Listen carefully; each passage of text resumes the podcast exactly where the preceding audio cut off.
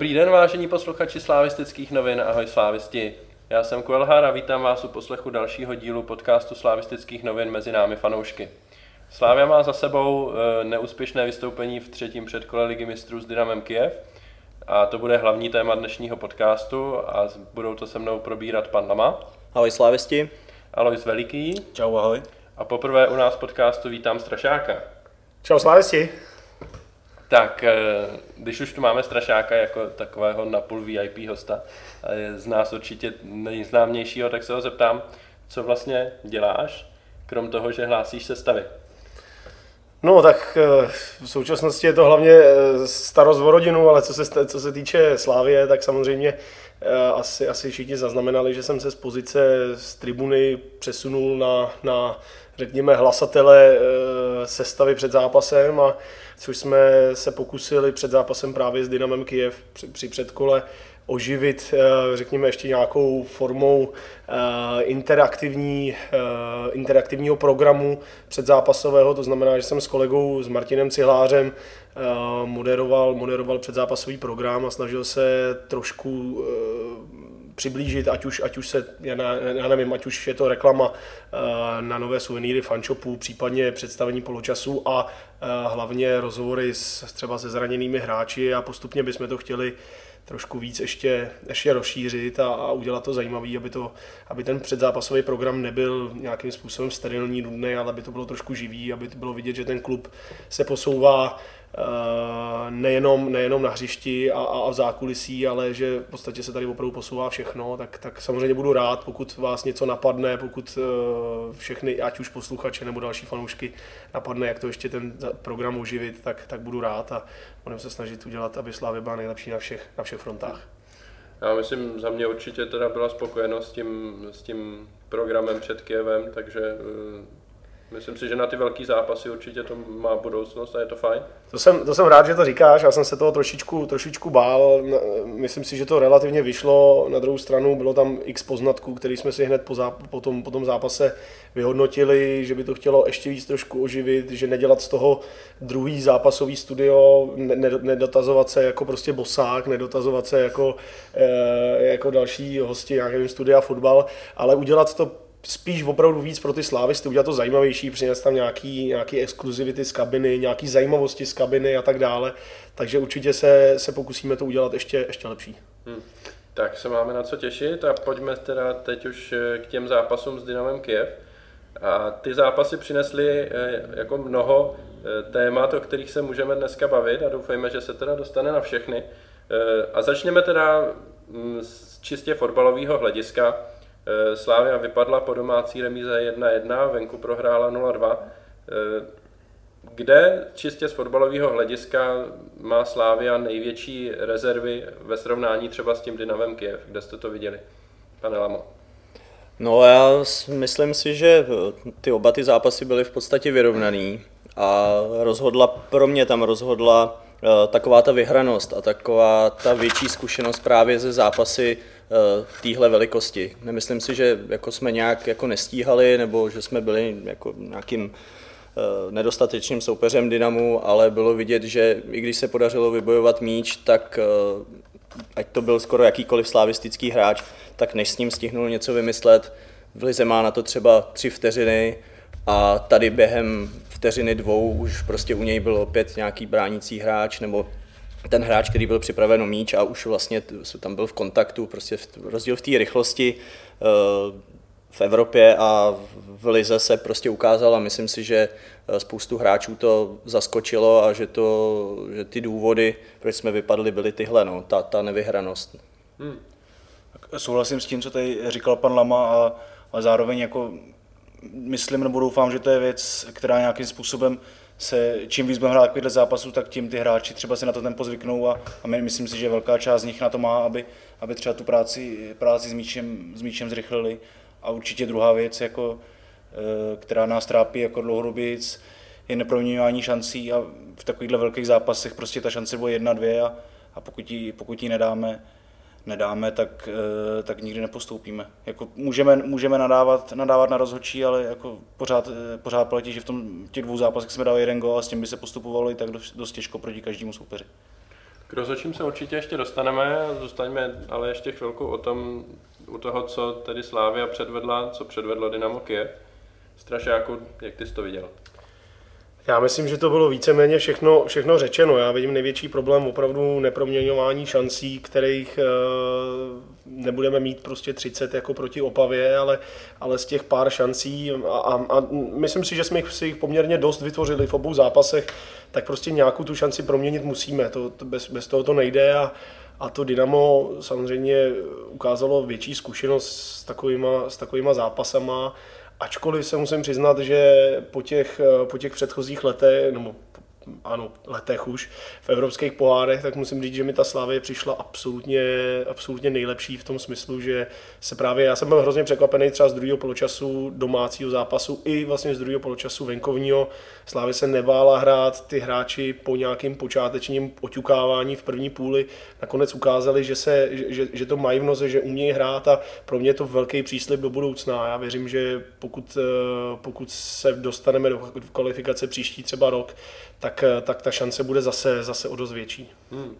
Já souhlasím a pro mě i vlastně ten vývoj těch zápasů tohle do jisté míry potvrdil, protože v obou těch zápasech mi přišlo a e, na tom příště to vypadalo, jako by slávisti vlastně nastoupili od první minuty a teď jako čekali, co bude, co prostě ten slavnější soupeř teda proti ním ukáže.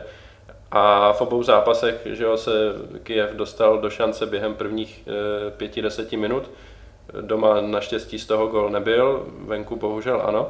A potom teprve se slávisti dostávali do hry víc a víc a zjistili, že vlastně s tím soupeřem se dá hrát a že můžou prostě běhat stejně nebo ještě víc než ten soupeř a třeba, třeba že nemají tak úplně top technickou kvalitu třeba ve srovnání s tím soupeřem, tak jsou schopni to do jisté do jistý míry eliminovat eh, nějakým způsobem hry, který mají naučený. Takže já jsem v tomhle ohledu taky optimistický, eh, stejně jako Strašák, že do budoucna mm, by to mohlo být lepší.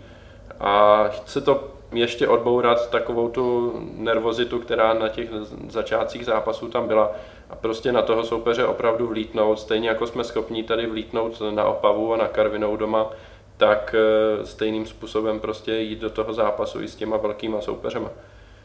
Tam je to samozřejmě hodně o tom sebevědomí a to sebevědomí nepřijde jinak, než, než když si těch zápasů, jakmile si odehraješ jeden zápas v Evropském poháru, tak je to samozřejmě nějaká zkušenost, ale furt to není dostatečná zkušenost na to, aby se na někoho vlítnul. Já si myslím, že až budeme prostě, až ty hráči budou hrát tři roky pravidelně po sobě ty těžké zápasy v evropských pohárech, tak se nebojím toho, že, že by to sebevědomí automaticky nepřišlo, ty hráči si na to zvyknou a, a, a věřím tomu, že opravdu, jak, jak říkáš, vlítnou na ně. No. Hmm.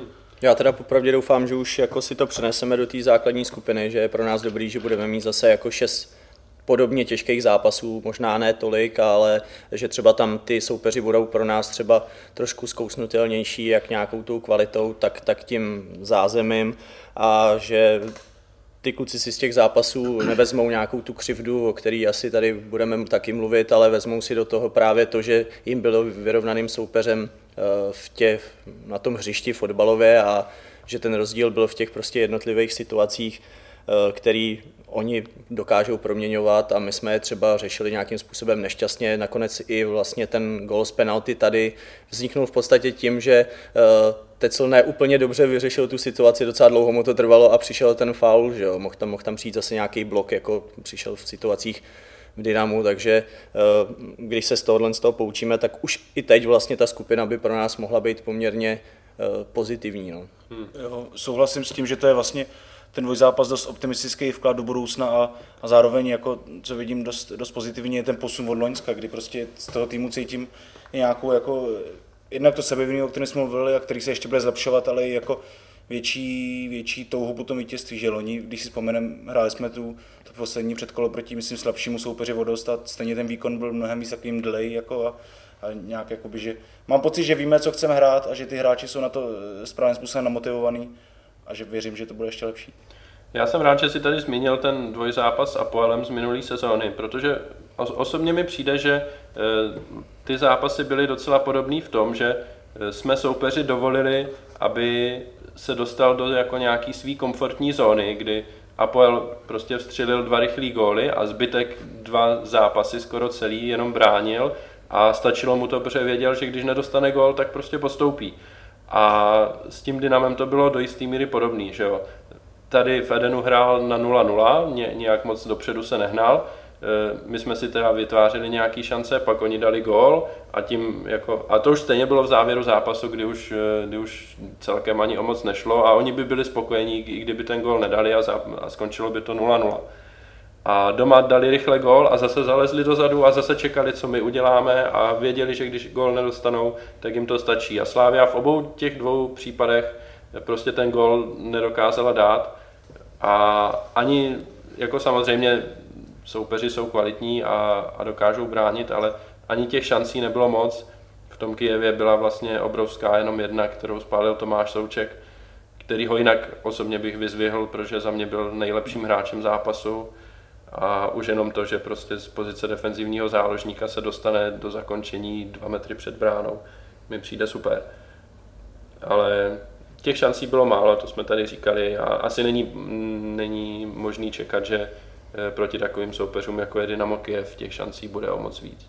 Ne, jako i takticky se pro mě ten Kiev ukázal jako vyspělej celek. Prostě myslím si, že oni měli nějaký ten plán jízdní toho, jak by, to, jak by ten dvojzápas chtěli mít jako jasně určený a asi jim ne, úplně nevyšel tím vyrovnávacím golem tady doma, ale myslím si, že furt jako moc dobře si byli vědomi uh, toho, jak by to chtěli dohrát a nakonec se jim to prostě dejme tomu třeba i trochu se štěstím a, a trochu uh, s pomocí nějakých chyb rozhodčích podařilo. No. Hmm. Jo, jako jak jsem říkal, je škoda, že jsme nedostali do nějaký jako nekomfortní zóny, kdyby jsme my byli ti, kteří by postupovali a oni by museli hrát. Oni by museli hrát dopředu a museli by dát nějaký gól, aby to zvrátili. To se nestalo, nestalo se to ani proti tomu Apoelu loni. A je to škoda, protože by ten zápas vypadal asi úplně jinak, než, než vypadal teď. A, e, tak. No myslím si, že výkon teďka v tom dvojzápase byl loni nám asi postup. Přihrál. No. Byl, myslím si, že to byl, i, i ta kvalita hry byla teď na jsme dát ty góly, že jo? To jsme, loni jsme měli vlastně dost šancí a stejně jsme ty góly nedali. Samozřejmě, ale porovnávám to i s tou kvalitou toho soupeře zpětně, ten Apoel proti tomu Dynamu, jako hmm. měl o dost méně co nabídnout a bylo tam víc od nás nějaký tý křeče, teď to bylo pro mě víc o té kvalitě a o tom souboji, no, než, než o tom, že bychom uh, jako nevěděli co. No. Ještě bych zmínil, do, inkasovali jsme tři branky dohromady v těch dvou zápasech. Dva z nich, eh, dvě z těch branek padly tím, že, nebo vlastně všechny tři de facto padly tím, že se soupeř dostal za obranu naší náběhem rychlým. Eh, ve všech případech to bylo na hranici offsideu, v jednom případě za hranicí, ale rozhodčí to posoudili jinak. Eh, myslíte, že tam je nějaká, nějaká velká chyba v týmovém bránění, nebo nebo to je prostě náhoda, že se to takhle sešlo? No je pravda, že z toho hrozili docela často a problém jsme s tím měli, ale furt si myslím, že je to eh, rozdíl toho, jak to jsou schopní hrát týmy tady v Lize, nebo často na nás ani nehrát, hrát to tak nějak na náhodu, zatímco to Dynamo to mělo jednoznačně nacvičený a mělo tam na to jako dobrý typy. No. Je to asi trochu k zamyšlení, protože i ta naše stoperská dvojice, když neměla tolik času na rozehrávku, ne, nepůsobila tak dominantně jako v Lize, že si můžou tohle dovolit. Ale je to otázka, jak vybudovat eh, ten tým konkurenceschopný rovnou, než si odehraje tyhle ty eh, zápasy. No. Myslím si, že prostě Liga nás na tohle s výjimkou nějakých těch velkých zápasů úplně nemá šanci připravit, takže to trochu bylo vidět. No.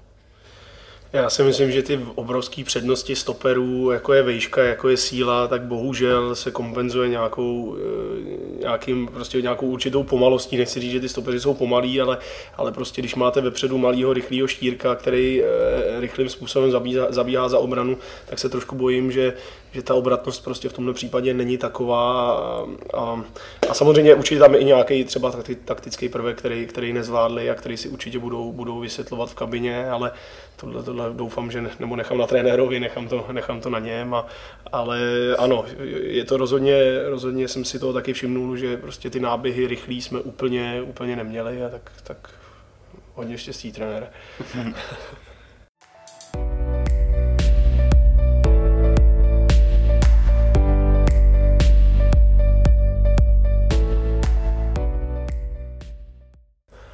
Tak dalším velkým tématem v souvislosti s tím zápasem byla role rozočích.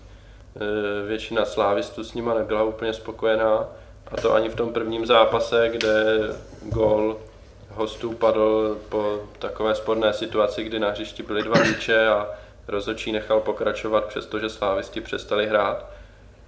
A o tom druhém zápase už asi vůbec nemusíme mluvit, to je ještě v čerstvé paměti. Měli jste pocit, že byla Slávia, nebo že by ti rozočí od začátku byli nějakým způsobem proti Slávy eh, motivovaní? Já, já si můžu s dovolením, vezmu si slovo asi jako první. Eh, já ačkoliv, stalo. ačkoliv jsem, eh, ne, nejsem úplně aktivní uživatel sociálních sítí v tom smyslu, že ne, nepřispívám tolik, tak samozřejmě to sleduju a, a velmi bedlivě. A musím říct, že půjdu asi trošku proti proudu, protože já, já dokonce jsem v tom prvním zápase až do té, do té situace, kdy jsme dostali gol, tak jsem byl trošku přesvědčený, že ten rozočí nám otáčel v náš prospěch některý, některý fauly, který soupeři, nebo že nám pískal fauly, který jim, jim ne a v náš prospěch. Takže tam, tam mi úplně nepřišlo, že by, že by to ovlivnění bylo, bylo nějak zásadní. Ten balon na hřišti, ano, je to trošku zvláštní situace, kor v případě, kdy, kdy ty hráči někteří přestali hrát a ten rozhodčí to rozhodně viděl, tak eh, tam mi přišlo, že asi to přerušit měl, ale hold stalo se, ne, ne, nemá cenu se na to vymlouvat. Co se týče druhého zápasu, tak eh, když jsem se díval na ty, eh, na ty opakované záběry, tak ten první, první náš gol, který nebyl uznaný, tak si myslím, že eh, bohužel byl uznaný naprosto, ne, nebyl uznaný naprosto regulérně, Deli, Deli prostě zasáhl obránce, který ještě měl možnost toho Tecla, Tecla křižovat a, a v offsideu prostě stál, takže myslím si, že ten gol opravdu byl neuznaný správně. Co se týče toho offsideu, tak tam vůbec není co řešit. Na druhou stranu asi eh, nemá cenu tady prostě brečet nad rozlitým mlíkem, tam, tam jsme věděli, do čeho jdeme, věděli jsme, jakou sílu má Dynamo v zákulisí a, a hold, jsme, a hold jsme museli, eh, museli eh, to, já nevím, jak to říct, museli jsme předvést něco víc my na tom hřišti, to, co mělo to Dynamo v tom zákulisí, ale, ale říkám, jedna situace vidím jako zásadní a to byl odmávaný offside druhého golu Dynama, Jinak, jinak si nemyslím, že to by to bylo úplně tak, tak šílený. Ano, já jsem to viděl samozřejmě z tribuny v Kijevě, neviděl jsem celý ten zápas, nevím, ještě někdo mluvil o nějakých, že se tam nepískaly ruce a, a tak dále. A, říkám, ale ne, ne, nebrečel bych, rozhodně bych si nestěžoval, že to bylo nějak úplně extrémně tendenční, prostě, ale jo, je to nepříjemný, když hrajete, když vám otočí takhle dvě situace, které jsou zásadní, tak je to nepříjemný. Abych možná jako asi bych si netroufal jako odpovídat na otázku, jak jsi byl motivovaný, rozhodčí celý zápas a takhle, ale, ale prostě jako hodnotíme to jako fanoušci, nejsme jako na nějaký, nějaká komise rozhodčích a prostě když, když jako fanoušek zažije fakt tři, nebo možná čtyři momenty, které ho jako e, frustrují a pak bude hrát super zápas a nejdřív se naštve kvůli dvou balónům a podle mě to přerušit měl, pak už prostě a mu znají gol, pak nám ho vrátí, to jsou prostě věci, které člověk, když to sleduje, tak hrozně, jako, hrozně naštvu a chápu potom emoce. Asi spíš chápu emoce fanoušků na, na Twitteru, než, než eh, jako představitelů klubu, tak to jako pochopím nějakým způsobem, ale, ale myslím si, že jak, jak říkal Staršák, tak nejzásadnější byl ten druhý gol, který, který jako padl ve chvíli, kdy my jsme mohli ještě se nadechnout eh, k nějakému tlaku, mohl na hřiště přijít Škoda, Friedrich mohli tam lítat centry a dostat je třeba mimo tu komfortní pozici, že to bylo rozhodující, ale myslím si, že jako dostali jsme tři góly a dva jsou hodně sporný, tak to samozřejmě člověka naštve, ale štve mě to spíš jako fanouška, než bych jako hnedka, hnedka jako, jako zatím viděl nějaký tendenční řízení celého toho dvojzápasu. Čímž neříkám, že, že nás rozhodčí nepoškodil a že pískal rovinu. No, asi, asi se tady s klukama víceméně shodnu. No. Na tom stadionu to je trochu něco jiného z té naší pozice, kde byl ten sektor, tak ani jedna z těch situací vůbec nebyla vidět, to se nedalo posoudit.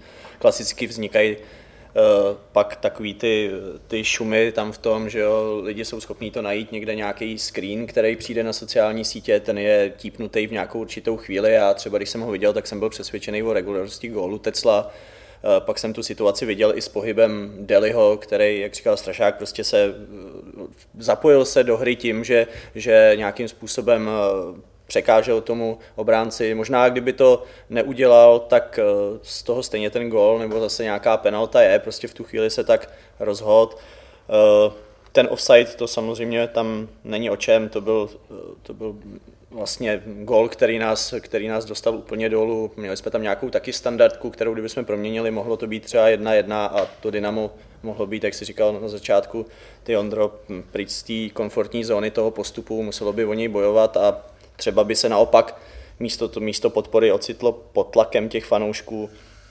Nic z, toho se, nic z toho se nestalo.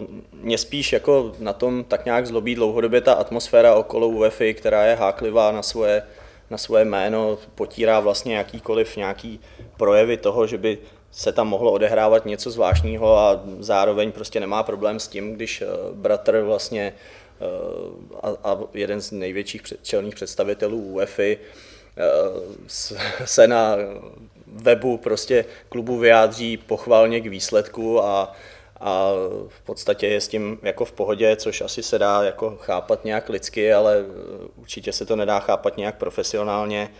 Eh, navíc ta reakce Fačeru, nevím úplně, co tam přesně bylo, jestli skutečně přišel nějaký tlak, vzhledem k tomu, že je to stejný člověk, který tady vytvářel tlaky při volbě předsedy, tak si dovedu představit, že k něčemu takovému došlo, aby si nás jako ukáznil a to mi přijde jako docela jako nešťastný a to je pro mě takový ten špatný signál i k tomu, že pokračujeme prostě v té evropské lize a uh, můžeme se těšit, jestli jsme tam jako někoho třeba nenaštvali tak, že nám to jako znepříjemní ještě víc, no, z toho mám trochu strach. Hmm. Eh, já jsem rád, že si to stočil tímhle směrem, protože to je jako přirozená, přirozená, eh, přirozený pokračování toho tématu protože po zápase přišly emotivní tweety jak předsedy představenstva pana Tvrdíka, tak eh, dalšího člena představenstva Tomáše Buska, eh, který po nějaký noci eh, následně byli smazaný, ale samozřejmě už byli ve veřejném prostoru a, a, a byli tématem sami o sobě.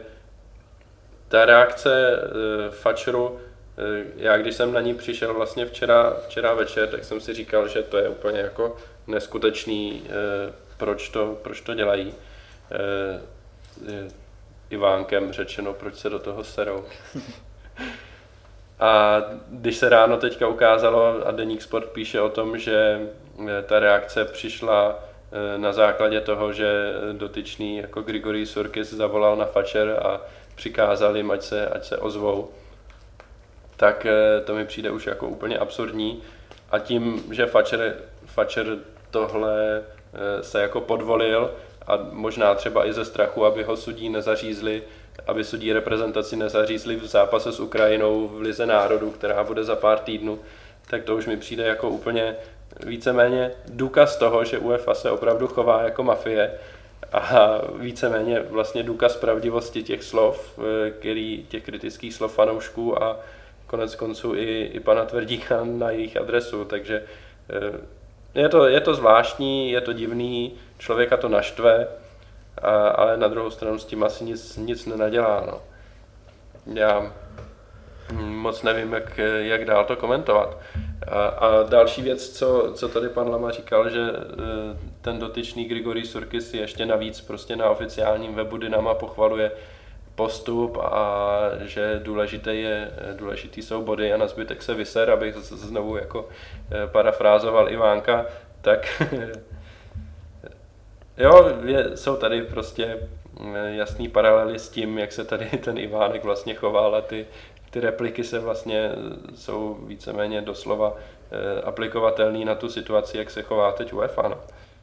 Jo, a tak jako to asi tak nějak eh, všichni prostě tušíme, že UEFA a stejně tak FIFA je prostě jako prolezá organizace a že to je mafie, to asi nic jako objevného, objevného tady neřekneme, ale přijeme jako jmenování netaktický prostě ve chvíli, kdy chceme vstoupit na, na to pole a víme, jako, jak jsou tam rozdané karty a že se tam často hraje nefér, tak ještě, jako, ještě tím, tím způsobem, ať už jde třeba o, o jako vyjádření představitelů, nebo i potom předpokládám, že, že jako v našem zápase k tomu ještě fanoušci taky řeknou, řeknou svoje příštím domácím evropským, tak prostě mi to přijde taktický z hlediska toho, neříkám držet hubu a krok a jako dělat, že je všechno super, ale, ale pokud vím, že jediný, jediný, kdo na to bude nakonec ztratit je Slávy a budou ji všichni, všichni nesnášet, tak, tak jako mi to přijde takový dražení a hada nohou trošku zbytečný. Já v tomto případě teda se přiznám, že bych byl, že jsem, že jsem, že ač, ačkoliv jsem už, už hodný rodinný typ, tak v tomto případě jsem hodně radikální, protože to, co prostě udělal Surkis, je, absolutní výsměch a to, že tam vůbec takovýhle člověk působí, je opravdu důkaz, že ta UEFA je absolutní mafie a, a já rozhodně neberu jako, jako netaktik, netaktický, že, že se k tomu někdo vyjádřil a I když já samozřejmě jsem vždycky rád, když se vyjádří, když, když k tomu vyjádření je opravdu extrémně relevantní důvod, v tomhle případě si myslím, že ten důvod zkrátka je a ten člověk tam vůbec nemá co dělat a, a, a to, co udělal, to, že komentoval, že ten výsledek eh, je, je, je v pořádku, hlavně, že ten výsledek takhle dopad a na ostatní se vykašli, tak to je absolutní výsměch a nechápu, jak, jak vůbec členové mafie. A jestli takhle chtějí působit, tak ať nás klidně nenávidějí a klidně ať jdeme proti všem, ačkoliv nebudeme mít třeba výsledky a rozhodčí nás budou řezat, ale já rozhodně se nechci podvolit takovýmhle praktikám a, a nechci tady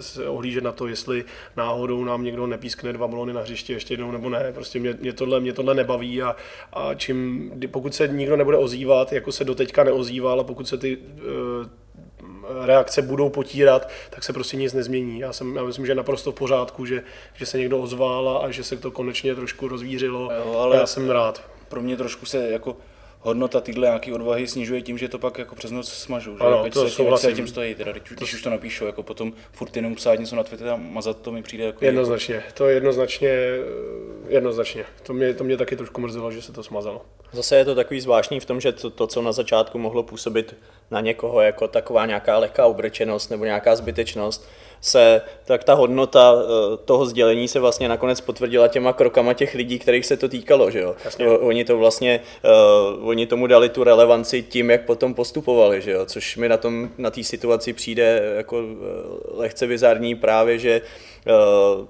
to, co se stalo potom, no, to mazání je asi samozřejmě jako asi nikdo nevíme třeba, jak opravdu ten tlak tam byl, nebo v jaký situaci to bylo psaný, třeba i tady oba jmenovaní si to nějak vyhodnotili, od pana Buska to působilo vyloženě trochu jako drunk tweety, teda jako tam, to, tam toho sdělení bylo, to bylo silný, ale nebylo tam úplně jako poselství, tam extra nebylo, uh, tak třeba si to taky vyhodnotili a třeba ten tlak byl uh, opravdu silný, a, ale o to víc se pro mě prostě potvrzuje to sdělení, no. Hmm. Ono tam je jedna věc, samozřejmě, abych to jenom doplnil, tam je jedna věc je ta forma toho sdělení, jak přesně hmm. jak mluvíš, a, a druhá věc je, že se vůbec někdo ozval. Ta forma asi nebyla úplně ideální, to, že se někdo ozval, to je to, čeho si já vážím. Odpovídalo to trochu tý koně, no, ale... to je pravda. Za mě poslední k tématu, poslední k tomuhle tématu je, že zatím postrádám nějaký jasný vyjádření české mediální scény proti tomu, jak se vlastně UEFA zachovala následně, nebo ani ne UEFA jako celek, ale její místo předseda. E, zatím jsme se jako dočetli popisu té situace v deníku Sport a nějaký odsouzení nebo, nebo pozdvihnutí obočí nad tím, že se tohle vůbec děje a že se Fatscher podvoluje na základě těchto výhružek mi tady zatím chybí, ale pořád jako natáčíme ve čtvrtek odpoledne, třeba ještě něco přijde. No je fakt, že jeden z takových nejnormálnějších příspěvků, který mi přišel docela smysluplný a nebyl nějak emocionálně zabarvený ani fanouškovsky překvapivě vzhledem k tomu, kdo ho psal, vlastně napsala Katka k vám, nebo vy jste jí hmm. publikovali nějaký takový článek na slavistický noviny, to mi přišlo třeba mnohem te, bych řekl, profesionálnější nebo smysluplnější než to, co přesně, jak říkáš, vydali ty deníky, kde jako k tomu vlastně nikdo nezaujal žádný postoj. Na jednu stranu si tady všichni hrajou na nějaký boj proti Berbrovi a proti nějakým praktikám a vlastně teď je to v rámci jako celé Evropy, že UEFA je ještě o ten krůček vejš a vlastně to jako v podstatě nikomu nepřijde divný, jenom jak říkáš, hole, popíšou nějakou situaci, jako hele, ono se tady A volal B a byl tweet C a, a, a smířte se s tím, no. Já jediný, co vlastně tak jsem četl dneska na, tuším na Idnesu, kde psali o, o jak on se jmenuje, ten, ten Ukrajinec, Surkisovi. Surkis. Tak o něm psali vlastně nějaké informace o té o kauze, která byla v 90. nebo v 95. 6 tak eh, ten článek tak nějak hezky, ačkoliv tam nebyla, nebyl názor, ačkoliv to byl jenom informativní článek, tak tak nějak hezky dokresloval to, co je to asi za člověka, eh, s kým jsme měli tu čest, což, což jako dokládá přesně to, co jsme se bavili. ty kožíšky nebo něco. No, no, jasně. Eh, a, a, s tím, že samozřejmě ten, ten, na té Ukrajině ten člověk je, je neuvěřitelně vlivný a, a ta Ukrajina bohužel vypadá tak, jak vypadá, tak jako myslím si, že to tak jako hezky dokreslilo, že, že ty praktiky opravdu úplně asi fair, fair nejsou, nebo ne, že asi určitě ne, prostě je to levák. Pokud vím, vlastně proběhlo i předtím eh, na Twitteru pár eh, tweetů, kde byl soupis tuším asi na tři tweety, nevím, jestli si ty Ondro vzpomeneš vyloženě, kdo to tam dával, si nevybavím. Nespomenu My jsme to, ale byla tam byl taky takový uh, souhrn právě tady z těch původních kaus a tak nějak se to pěkně poskládalo do takové mozaiky no, tím děním. No teďka doufám, že jsem řekl, že je levák, že to bude to na Twitteru zítra tohle všechno. Určitě. abych, abych ne, nečekal nějakou návštěvu před barákem. To je- Dosta- Dostane zákaz.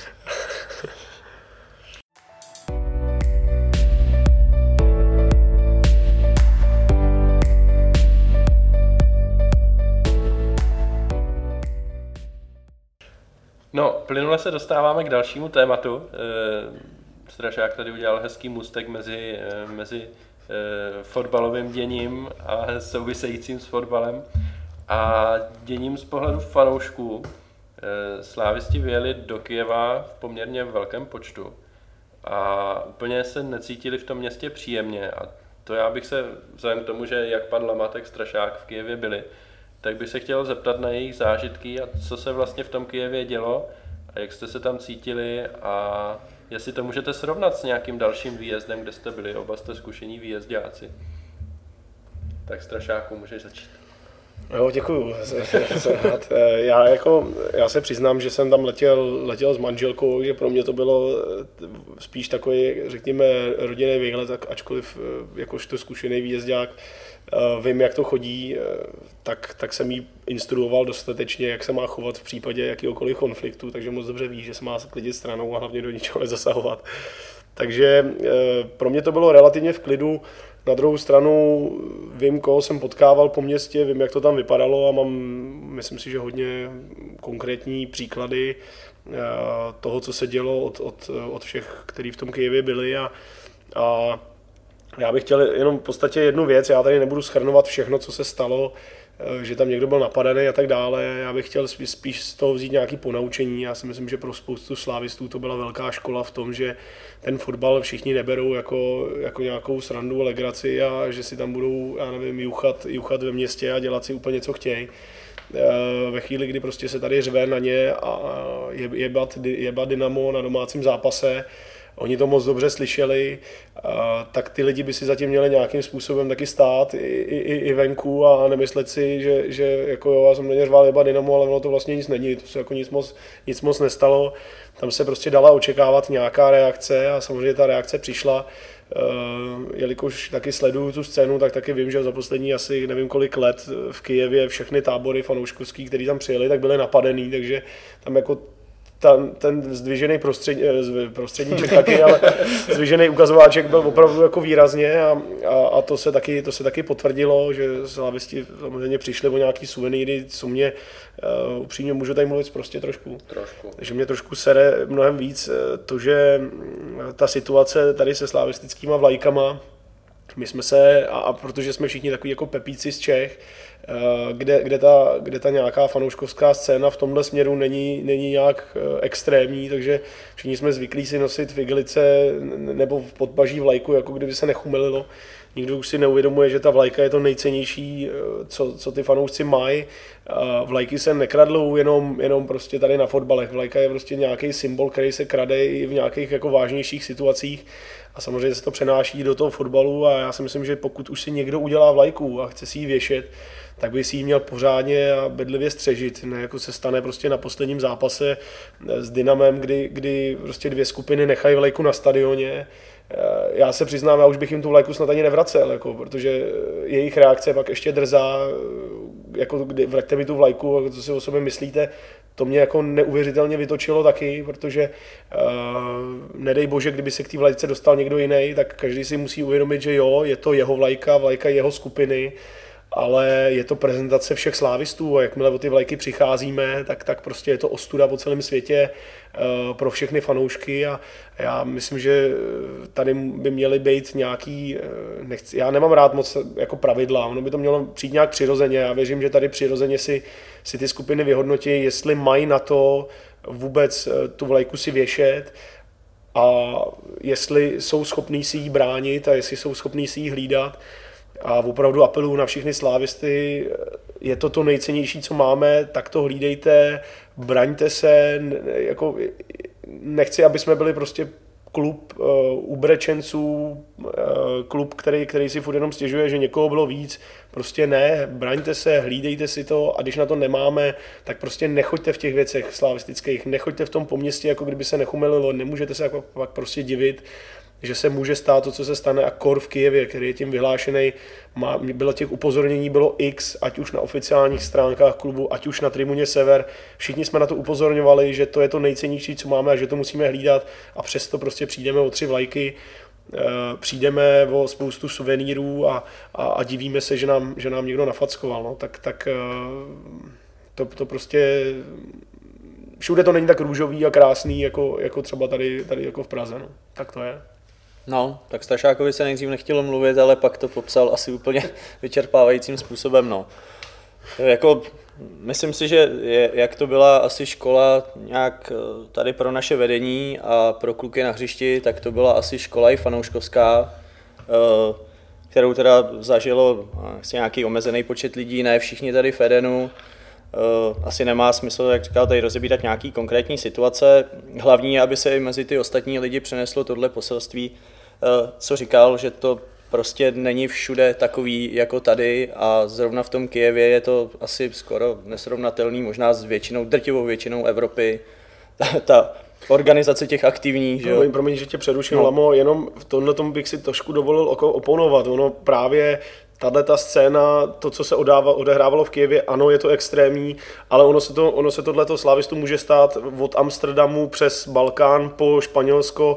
Jako, eh, já, já, si myslím, že tohle se ti může stát i v Seville, může se ti to stát eh, v Paříži, může se ti to stát ve Stokholmu, může se to stát v Dánsku, může se to stát úplně všude. Jasně, jo. A já, ano, tady to byl extrém, byla to extrémní škola, ale, ale není pravda, jo, 100%, že, že se to...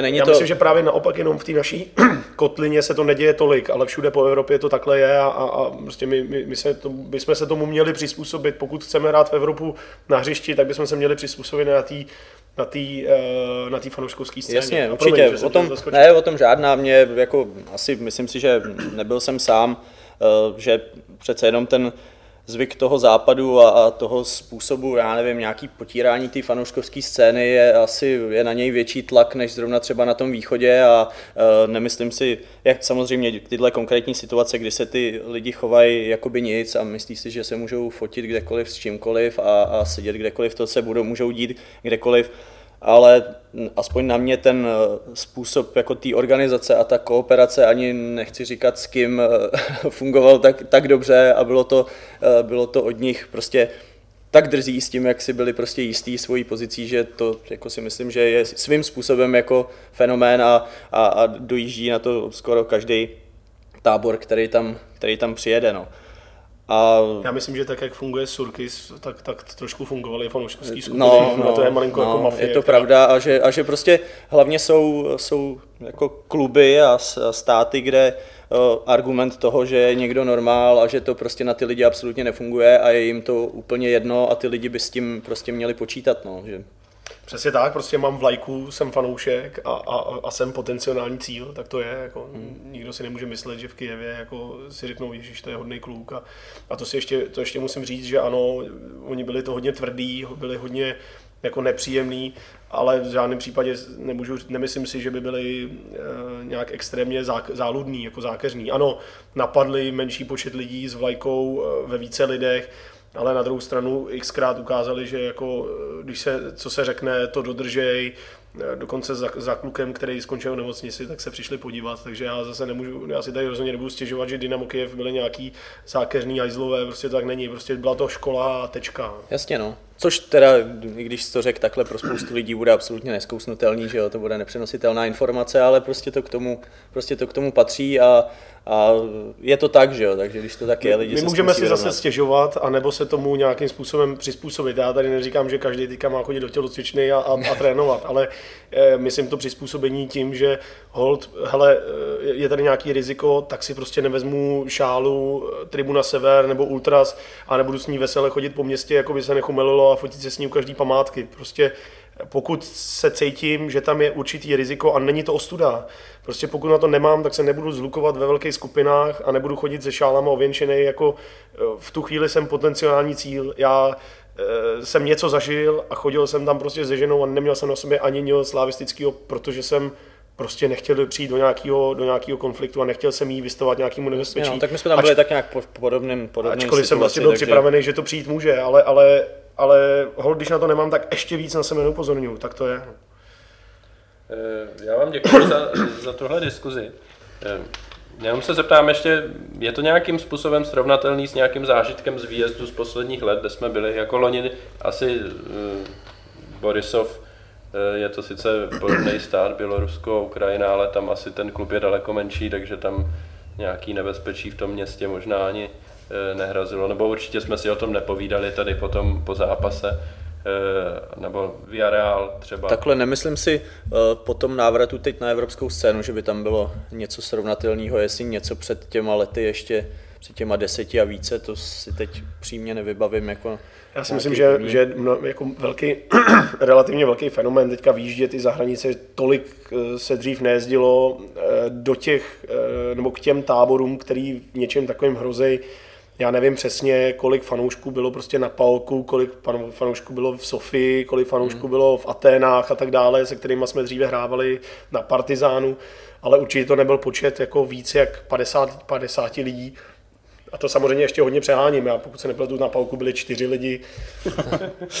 v Sofii bylo, já nevím, jestli 10, eh, říkám ty počty, neříkám úplně přesně, ale, ale ten, eh, určitě jsme nenarazili na takovýhle soupeře eh, ve chvíli, kdy, se jezd, kdy jezdí takhle početnější skupiny, fanoušků a, a, a zrovna ještě se vrátím k tomu, že ty si říkal, že vyjelo poměrně dost fanoušků. Já jsem byl strašně zklamaný, kolik, kolik slávistů vyjelo a, a jestli nás tam bylo 200 plus někdo na hlavní tribuně, mně to přijde jako relativně ostuda. Ten, ten Kiev byl dostupný, relativně levn, levná, levný letenky, levný město a, a přesto spoustu lidí jako ač, aniž by věděli, co tam hrozí, aniž by věděli, eh, co, co se tam bude dít, tak jako stejně nevěděli, beru to, beru to trošku jako zklamání. Je fakt, že Villarreal loni byl nepříjemný, ale to bylo s ohledem na tu policii, že na ten konflikt, což tady zase uh, s policií snad skoro ani konflikt nejde mít, protože ta byla jako v podstatě tak nezúčastněná, ale i komunikativní, že v podstatě tady pro některý asi úplný sen no, toho, jak nezasahovala do některých fanouškovských aktivit a, a, a byla poměrně netečná, včetně jako sekuritky, což třeba v tom VRL byl přesně opak, kde byla jako vyloženě agresivní, včetně jako žen, ženských, který byly součástí toho sboru a jako neštítili se použít obušek. To je možná ten největší rozdíl, když jsme se bavili o tom, o tom jako jestli tohle byl ten extrém a že se tohle může stát i na západě. Ano, na západě se tohle děje taky, ale tam je samozřejmě mnohem jako aktivnější policie, která, která v mnoha případech jako to má podchycený mnohem líp. Tady v tom Kijevě bylo obrovské množství eh, rizika a malé množství šance toho, že se stane něco, že, že, že ti někdo zachrání, zachrání prdel. To prostě tady jako nebylo. A, ale říkám, proto ta škola a proto jako zdvižený kozováček. Eh, já připomenu, že teoreticky se s Dynamem Kiev můžeme ještě letos setkat a to už i ve skupině Evropské ligy, pokud Kiev vypadne s Ajaxem v playoff. Eh, asi byste se nechtěli do Kieva vracet, počítám. Já, já nevím, já jako, eh, mně se to město docela líbilo, po zkušenostech, co tam máme, jsme zase trošku víme co a jak, takže pokud by vyjela nějaká, nějaký solidní počet lidí, tak... Eh, Udělal si krásnou pozvánku teďka, to jo, si nenechá nikdo jít. Eh, tak, tak samozřejmě není to úplně můj vysněný klub, ano, to není. No rodinný výjezd to není, no, vyloženě. No. Když člověk jede sám a má odpovědnost vyloženě jenom sám za sebe, tak se to dá ještě nějakým způsobem řešit a myslím, že spousta lidí by se poučila a, a, a řešila by to jinak, ale dovedu si představit, že v případě toho, že bychom na ně uh, narazili, tak uh, to asi nebude úplně cílová destinace těch lidí a nebudou to ani ty dvě stovky, ale bude to možná ještě méně. No.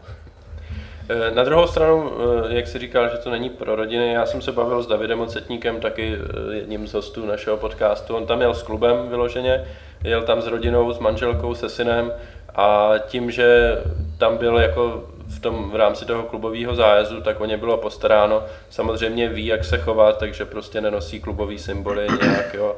A říkal, že úplně v pohodě, že prostě se tam necítil nebezpečně nějak a e, i jako díky tomu, že prostě ho zaveze klubový autobus prostě do útrop eh, stadionu nebo Jo. přímo ke stadionu, kde jde rovnou na tribunu na hlavní, pak jde zase zpátky, odvezou ho do hotelu. Jasně, to, to asi jo, ale myslím si, že tam pro spoustu lidí pak hraje roli, že jo, i ta cena a většinou Jasně. je to nějaký omezený počet eh, těch míst, který, který eh, takhle lze využít, no, takže není to asi úplně běžná praxe slávistů. Já ale souhlasím, že právě David jako určitě věděl, jak se, jak se chová a, ještě zdůrazním Ukrajinci, můžeme si o nich myslet, co chceme, ale rozhodně to nejsou žádní neandrtálci.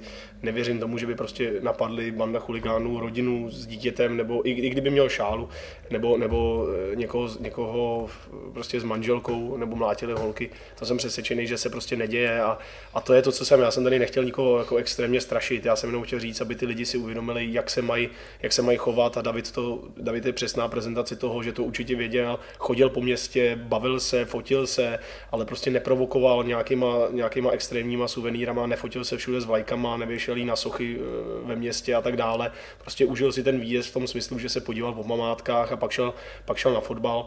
Uh, to je to, co jsem chtěl říct. Já jsem nechtěl nikomu říkat, že opravdu má trénovat eh, každý den bojový sporty, ale, ale prostě umět se trošku chovat a umět se přizpůsobit a nedělat, nedělat prostě frajera, když vím, že, že, že to může dopadnout blbě. Že stačí vzít dítě a jste v bezpečí.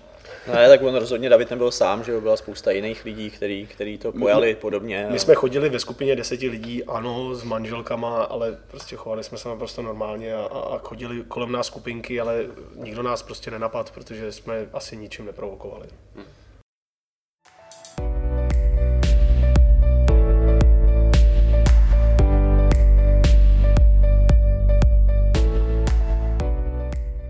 Ve zbylém času, který nám zbývá, ještě se podíváme teda na ligový dění, což je budoucnost, eh, nejbližší budoucnost Slávie na další tři týdny, než bude reprezentační přestávka a, a po ní zase eh, Evropská liga.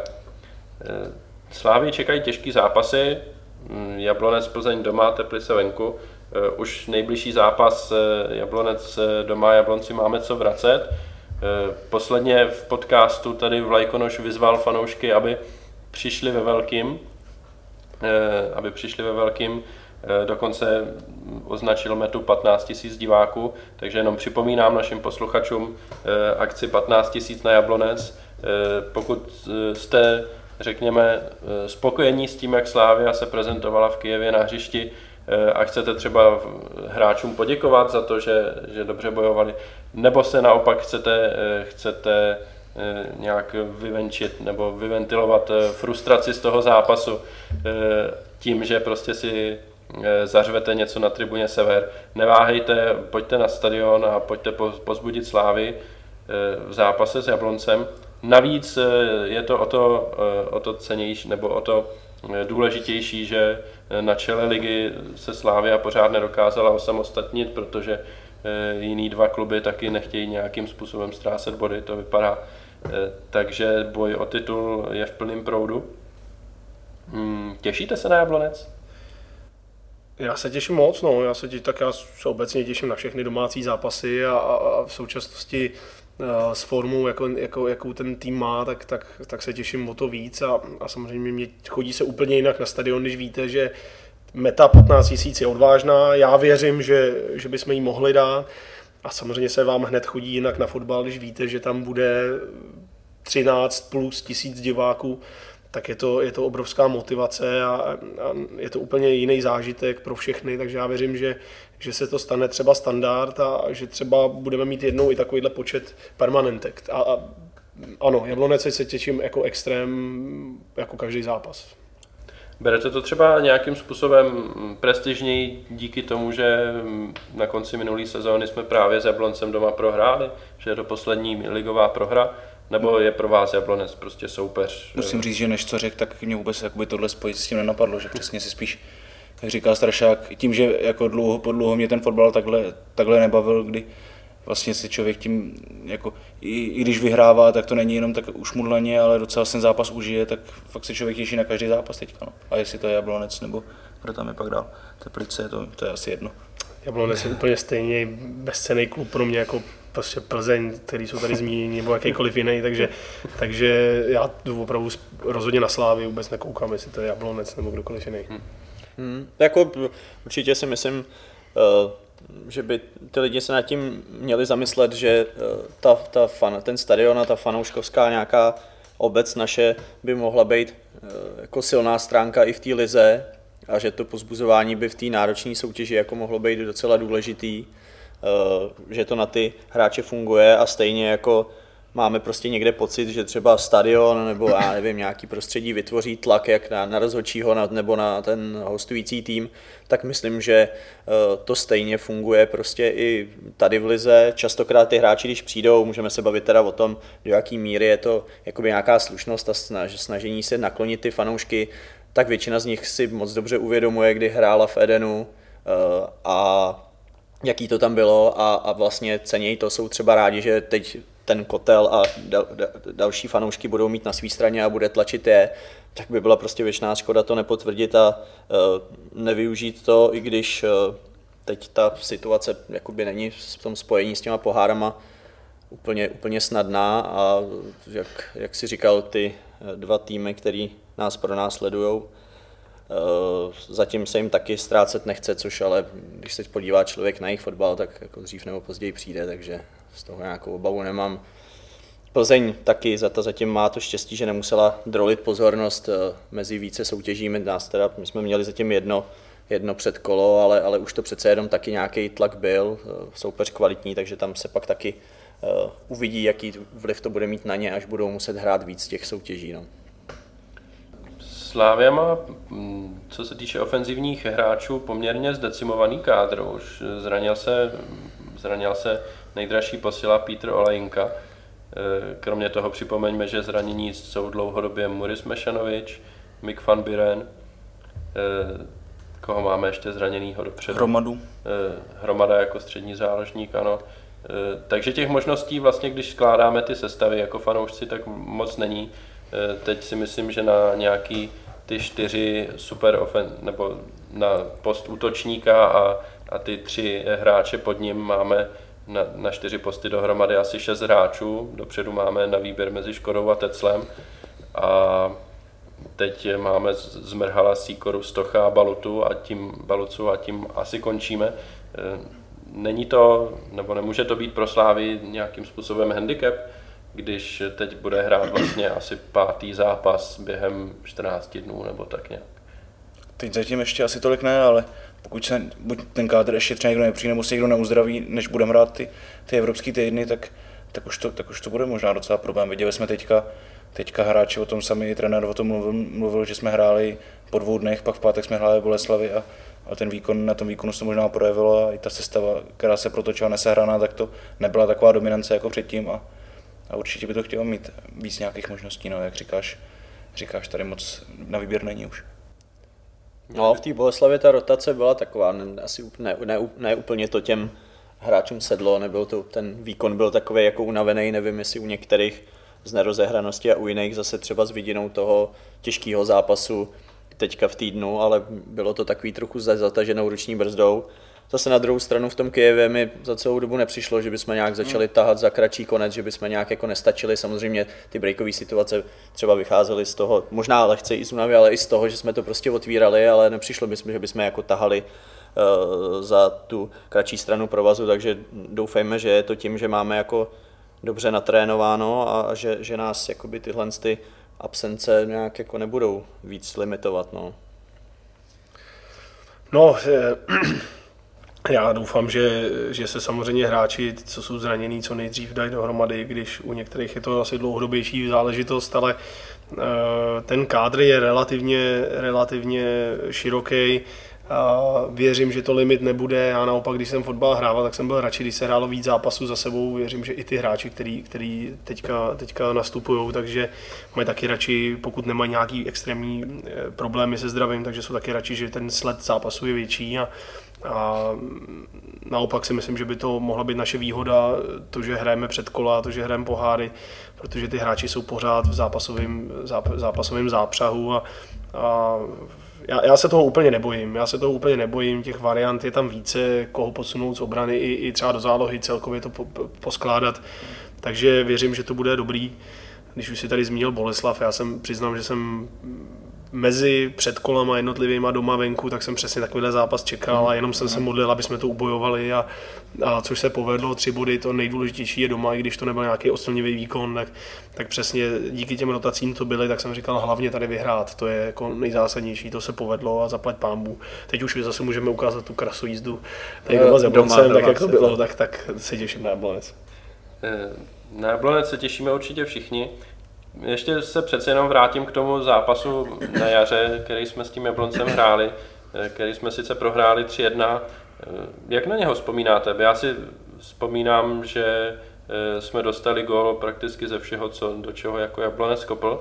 A pak i za, tom, za toho stavu 0-2, 0-3, že jsme jako měli velké šance a toho soupeře jsme relativně výrazně přehrávali.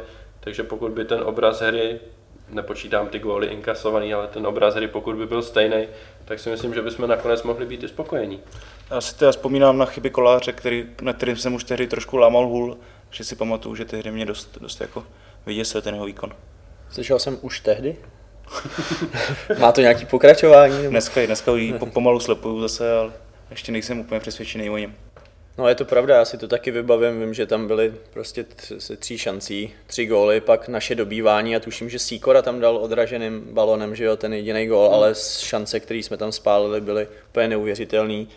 A, ale jako nemyslím si, eh, že by to cokoliv jako znamenalo pro ten letošní zápas s Jabloncem. No. Nemyslím si, že by, to, jako, že by tam bylo něco, jako z čeho se, z čeho se jako poučit nebo to. Myslím si, že ty týmy oba jsou teď jako v trochu jiný situaci a, a, a čekám prostě zase, jak říkal Strašák, tady nějak, nějaký náš dominantní výkon, že opravdu to zápasový tempo někomu může dělat dobře, pokud se tomu hodně přizpůsobí nějak ten trénink, což doufám jako umíme, a, nebo to, pokud to má nějaký ty, tak se jako doučíme a bude, bude to spíš těm hráčům jako vyhovovat, že hrajou ty zápasy. Ostatně jako ve spoustě evropských zemí to tak jako funguje a furt jsou to jako stej, stejný lidi, takže reálný to je. Jak byste poskládali sestavu na ten zápas? V zásadě standardní otázka, koho nahrot, Škoda Tecl. Hmm. Já myslím, že je to v současnosti docela, docela jedno. No. Já, já, já myslím, že na ty domácí zápasy asi malinko lepší Milan Škoda, protože více tam dobývá, víc tam lítá centrů a on je, on je prostě ten zakončovatel do toho, do toho vápna. Standa Tecl je spíš jako rychlý útočník, na druhou stranu zase v Jablonci působil, třeba ty kluky zná, on ví, ví jak, na ně, jak na ně hrát, ale já myslím, že to je že máme teďka ten luxus, že mě je v podstatě jedno, jestli nastoupí Milan Škoda nebo Standa Tecl. Já jako věřím, že budeme hrát ten dominantní fotbal s oběma. No je pravda, že zase v tom finále poháru to bylo víceméně jeho, že, jo? že tam hmm. Tecel na, na Jablonec fungoval velmi dobře, no, takže uh, si myslím, že vyloženě špatný asi není žádný řešení, bude to asi spíš odpovídat tomu, já nevím, od zdravotního stavu přes nějaký způsob hry, který budeme chtít hrát. No. Že... Souhlasím, že asi v tuhle chvíli je to jedno a myslím, že teda jinak v té sestavě asi žádný otazníky ani, ani moc nejsou, že to bude to standard, co, co nastupuje. Včetně Jaromíra Zmrhala. Zatím jo. Teď minimálně na 6 týdnů si může oddychnout, že, že bude Olejnka uklizený na Marotce. Tak, co by to bylo za podcast, kdyby jsme ho tady nesmínili, Jaromíra. Poslední, poslední téma asi eh, ještě takový, taková spojitost s tím, co jsme, co jsme tady řešili předtím.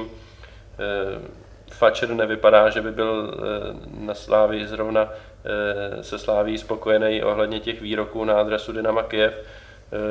Nebojíte se nebo nemyslíte si, že by i Fatcher prostřednictvím rozočích nějakým způsobem Eh, chtěl Slávy trestat eh, tady v těch zápasech, který, který Slávy čekají.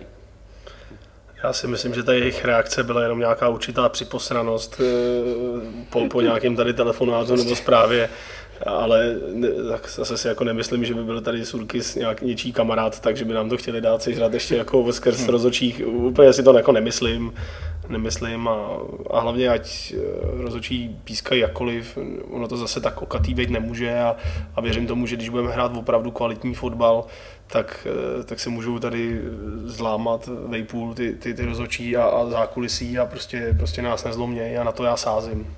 Hmm. Já to mám úplně stejně, já si myslím, že asi se tam někdo lék a splnili si prostě povinnost, něco přišlo, vydali nějaký, nějaký oficiální stanovisko, takový lehký bububu, ale uh, bylo to taky podle mě opravdu spíš nějaká připosranost a jak jsem říkal, ta splněná povinnost, než že by to mělo pro nás nějaký důsledky nebo nějaký pozadí. No.